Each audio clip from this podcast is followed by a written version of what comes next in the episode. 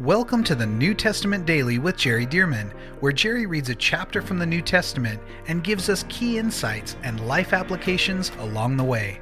For more information about the Solid Life Journal and reading plans, visit solidlives.com. And now, let's get into today's reading. Okay, Matthew chapter 7 from the New King James Version. And here's what Jesus continued to say Judge not that you be not judged. For with the same judgment you judge, you will be judged, and with the measure you use, it will be measured back to you. Oh, boy. I tell you what, this is, if we could just apply this one truth, and even if we didn't get to anything else in chapter 7, this would save us a world of trouble. So Jesus said, Don't judge or you'll be judged. If you have allowed yourself, like so many people in the world, I would say the majority, my guess, is the majority of people judge. And you can tell by the conversations they have, especially at home, the way they judge people. And Jesus said, Judge not, lest you be judged. If you don't want to be judged, then you have to stop judging. Because the more you judge and the more harshly you judge, the more you'll be judged and the more harshly you'll be judged. Notice Jesus comes back and says the measure. Notice, judge not that you be not judged. For with the judgment you judge, you will be judged. And with the measure you use, it will be measured back to you. The harsher judgment you use to judge people, the harsher you'll be judged. And you'll be mad and you'll think, why are you judging me? But you don't realize you're judging other people.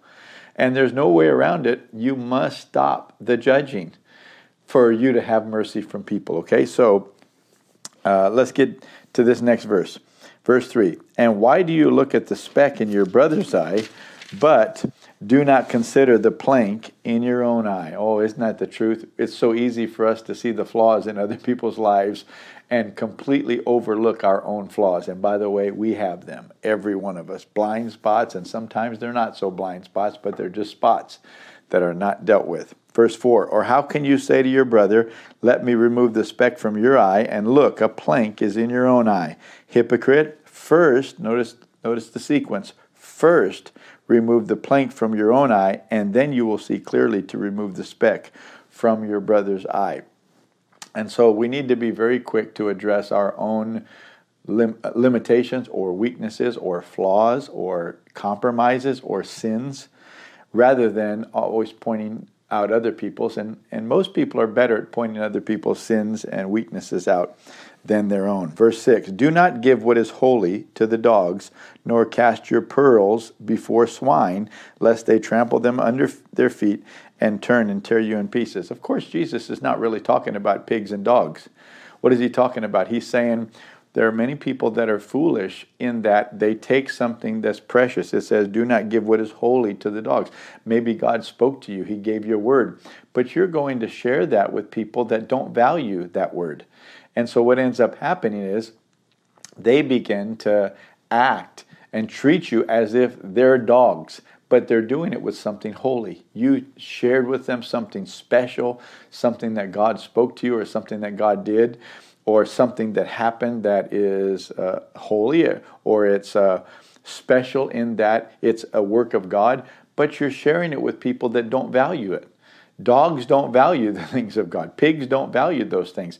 And Jesus is referring to people that there are people that respect what's holy about as much as dogs do. And there are people that will treat something precious about as well as a pig would treat pearls. Just trample all over them in the mud and everything. And this is what people don't understand. You can't just open your mouth and expose everything holy and things that are special to everybody. And Jesus is saying, don't do that. And so if we get mad at people because they didn't respect it, yeah, but you're the one that threw it out there.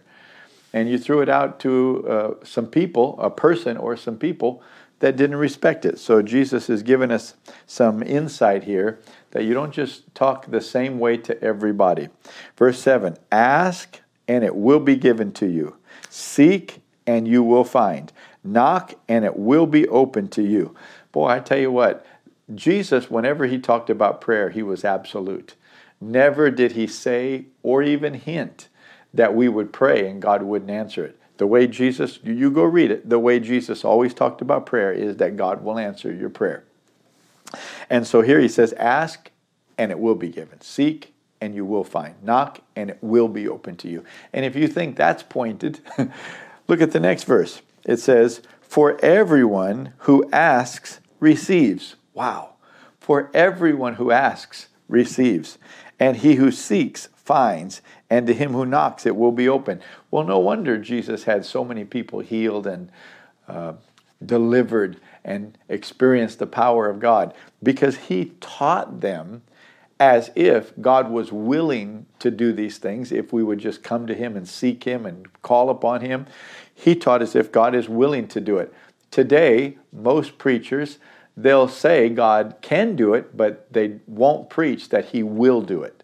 They'll, they'll say, well, pray, and you know, it's up to God. Just trust God, and He'll make a decision on whether He'll do it. But uh, whatever decision he makes, you just have to trust him. But how would you know what decision God makes? See, that's walking by sight. Well, whatever happened, that must have been God's decision. But the Bible doesn't teach that. No, because if that's the truth, uh, then think about that with salvation.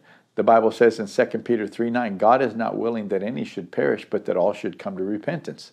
So if God's will always came to pass, then everybody on the earth would come to Jesus. But that's not going to happen. That's clear that that's not going to happen. The Bible says that's not going to happen, but it, it's God's will for it to happen. So God's will doesn't always come to pass. We have to come into contact with God's word, his promises, his will, and choose to receive that. See? And so Jesus is saying, if you hear and you come and choose and you ask, God will give it. See, if we preached the way that Jesus preached, we would see a dramatic increase in miracles and in answered prayers, in supernatural things, because people would become uh, believers in the promises of God. Our job as believers is to share it the way that the Bible shared it and not to add these disclaimers. Well, sometimes, though, it doesn't work like that. Just teach it the way the Bible says it and watch what happens. Oh, people tend to believe it and then they begin to receive it. So Jesus said, Everyone who asks receives, and he who seeks finds, and to him who knocks it will be open. Notice, absolute, just matter of fact, he just says it, and he doesn't come back to qualify it. He goes on to say, Or what man is there among you who, if his son asks for bread, will give him a stone? Of course, nobody, theoretically. Verse 10 Or if he asks for a fish, will give him a serpent or a snake. Uh, if you then, being evil, know how to give good gifts to your children, how much more will your Father who is in heaven give good things to those who ask him? So Jesus is not only not putting disclaimers on this to say it doesn't always happen, he's going on to illustrate why it will happen because if you will give good gifts to your children, how much more will your heavenly Father? So he's validating this absolute teaching about prayer. And I know that every one of us could say, well, I know somebody that asked and asked and they did not receive it, or they sought God and you know they didn't find and so on. And I realize we could all do that. but somehow, listen, Jesus is right. Somehow he's right. Otherwise, he would be lying here. He's not lying. He's telling us something. He's teaching us something about the heart of God, the willingness of God to answer our prayers. Verse 12 Therefore, whatever you want men to do to you, do also to them, for this is the law and the prophets. And this is what we call the golden rule do unto others as you would have others do unto you. But notice Jesus said, For this is the law and the prophets. In other words, all that God was trying to teach us in the Old Testament about loving God and loving people, He said, if you'll love like that, you're fulfilling the whole law and the prophets. You don't need every little uh, commandment. Because if you walk in love, you're not going to steal from somebody. You're not going to commit adultery against their spouse. You're not going to, uh, you're not going to murder them, etc., etc. Love them. If you love them as you want to be loved, then you're not going to break any of those commandments against them. So Jesus is saying you really don't have to have all those commandments if you just walk in love toward people. So he goes on to say in verse 13, Oh, this is this is very important here. Enter by the narrow gate. For wide is the gate and broad is the way that leads to destruction, and there are many who go in by it. because narrow is the gate and difficult is the way which leads to life, and there are a few who find it. So, right here, even though God is not willing that any should perish, but that all come to repentance, Jesus says right here that the gate to get into the kingdom of heaven, to go to heaven and not to hell, is a narrow gate, and the path to get to that gate is a difficult path. It's not easy to do it. You have to stay with God. You have to serve God. You have to keep pressing in to follow Him. Why? Because it's like there's a current. We're in a river. There's a current coming against us of sin and the perversity of this world trying to take us downstream. You have to work to continue to go the right direction. See, and so Jesus said many people are going to end up going on the easier path with the flow of the world through the wide gate. And I'm telling you, he's going to show us here that there are a lot of folks who are deceived thinking they're on the difficult path toward the narrow gate, but they're not. So watch this. Only a few find that narrow gate. Verse 15 Beware of false prophets. What are false prophets? They, they may come as prophets, but they're not saying the right things. False prophets who come to you in sheep's clothing. They come looking like believers, but inward, inwardly they are ravenous wolves. You will know them by their fruits. You'll know them by their fruits, not by what they say necessarily, by their fruits. Do men gather grapes from thorn bushes or figs from thistles? Even so, every good tree bears good fruit, but a bad tree bears bad fruit. A good tree cannot bear bad fruit, nor can a bad tree bear good fruit. Every tree that does not bear good fruit is cut down and thrown into the fire. And let me tell you, that's a reference to hell. Therefore, by their fruits you will know them. So, uh, Jesus is saying, don't just listen to what they tell you and what they say or what others say about them. Watch their life. Watch what they do. Watch the fruit that comes out of their life. Okay, I'm not talking about the success of ministry. We're talking about the fruit of their own doings. What are they like? Are they walking in the commandments of God personally? Are they bearing the fruits of the kingdom of God personally? Do they have the fruit of the Holy Spirit coming out of their lives? Because if not, Jesus said, you'll know them by their fruits. That doesn't mean you have to be perfect, but there should be some evidence to the to the kingdom of God, of the kingdom of God and of the Holy Spirit. Verse 20, therefore by their fruits you'll know them. Now here we go, listen to this. Verse 21 Not everyone who says to me, Lord, Lord, shall enter the kingdom of heaven, but he who does the will of my Father in heaven. So notice Jesus said, Talk is cheap.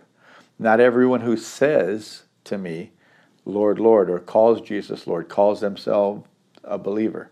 Not everyone who says to me, Lord, Lord, will enter the kingdom of heaven, but he who does the will of my Father. This is part of the fruit. Are you actually obeying God? Are you doing the will of God in your life? Have you put aside what you want to do to do what God wants you to do? So Jesus is saying right here, not everybody who calls me Lord. Let me just say it in, um, in a, a way that may help us to understand. Not everyone who calls themselves a Christian is going to heaven. Why? Because they're deceived thinking that because they act like a Christian in this way or that way, that that's what it means. But Jesus said, no, it's the ones who actually do the will of God, not who just talk. But you look at their life and they're still acting like an unbeliever, still doing their own thing. He said, No, the ones who do the will of my Father in heaven. Verse 22 Many will say to me in that day, what, what's that day? That's the end of the age when Jesus comes back and judgment happens. Many will say to me in that day, Lord, Lord. See, they're calling him Lord, as if they're believers, as if they're Christians, will say. Uh, many will say to me in that day, Lord, Lord, have we not prophesied in your name, cast out demons in your name, and done many wonders in your name? So notice, many of these people, Jesus said, at the end of the age, they're going to be shocked and, and they're going to say, Lord, didn't we prophesy in your name? I mean, we even did some of these signs and wonders. Cast out demons in your name? Well, the name of Jesus is powerful. But that doesn't mean just because the name of Jesus worked that that makes you a Christian. And Jesus is pointing this out and saying, let me just tell you, you'll know yourself by your fruits, by the way. And done many wonders in your name, verse 23, and then I will declare to them, Jesus is saying, I'm going to say to these people that thought that I was their Lord, that thought they were believers, I never knew you. Depart from me, you who practice lawlessness. You say I'm your Lord, but what you're practicing is not my laws, not my commandments. You're not keeping my ways. You're not obeying me. So your talk is cheap. That's really what he's saying. And boy, this is uh, quite scary. Many will say to me in that day, Lord, Lord, haven't we done this? And I'll say, I never knew you. Depart from me, you who practice lawlessness. So we can't practice lawlessness and expect to be saved and go to heaven. Yes, you're saved by grace, but now that you're saved by grace, we need to be obedient to God. Oh, Lord, help us to be obedient to you and not to be deceived like these people. Verse 24 Therefore, whoever hears these sayings of mine and does them, does them, and does them, I will liken him to a wise man who built a house on the rock. And the rain descended, and the floods came, and the winds blew and beat on that house, and it did not fall, for it was founded on the rock. Why? Because people that do the commandments of God and are obedient to God, they have their life founded on the rock. But everyone who hears these sayings of mine and does not do them. So hears means we could say this they come to church or they attend service somehow and they hear the word, but they don't do it. But everyone who hears these sayings of mine and does not do them will be like a foolish man who built his house on the sand, and the rain descended. In other words, no concrete, no foundation whatsoever just the sand. And the rain descended, and the floods came, and the winds blew and beat on that house, and it fell, and great was its fall. And so it was when Jesus had ended these sayings that the people were astonished at his teaching, for he taught them as one having authority and not as the scribes. So the scribes didn't teach with this kind of authority, but Jesus taught as if he understood these values, and he did. He taught as if he bought into these values, and he did. He taught as if he lived these values, and he did. And when you live them, let me tell you, you can teach with much more authority, and people can feel it because you walk this way, and everybody can see this is the way you live your life.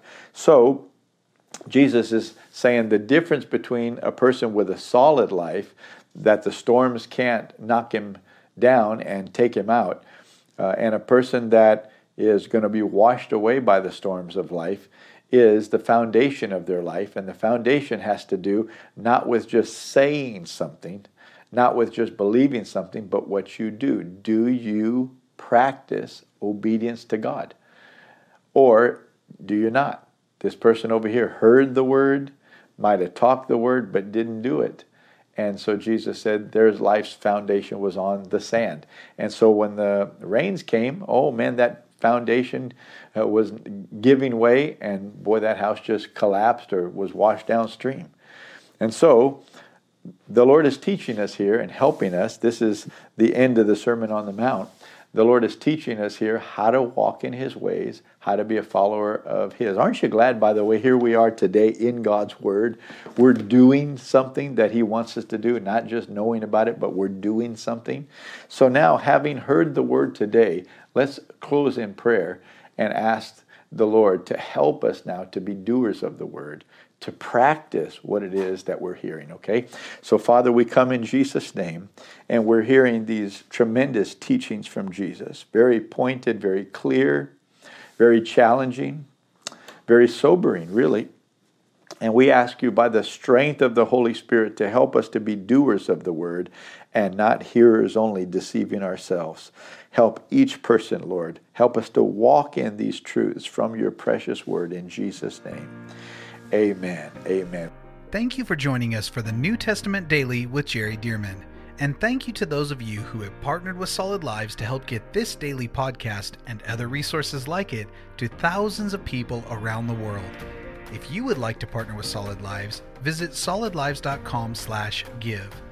To find out more about the ministry of Solid Lives, how you can be a part of this church planting and disciple making movement, or for more great teachings and resources by Jerry, visit solidlives.com. We also want to invite you to check out Jerry's other podcast called The Jerry Dirmann Podcast. Here, Jerry shares with us at least weekly from God's Word, challenging us and equipping us to fulfill the amazing plan that God has for our lives. You can find links to this podcast as well as Jerry's YouTube channel online at solidlives.com. Thank you again so much for joining us, and we'll see you right here tomorrow as we jump into the New Testament Daily with Jerry Dirmann.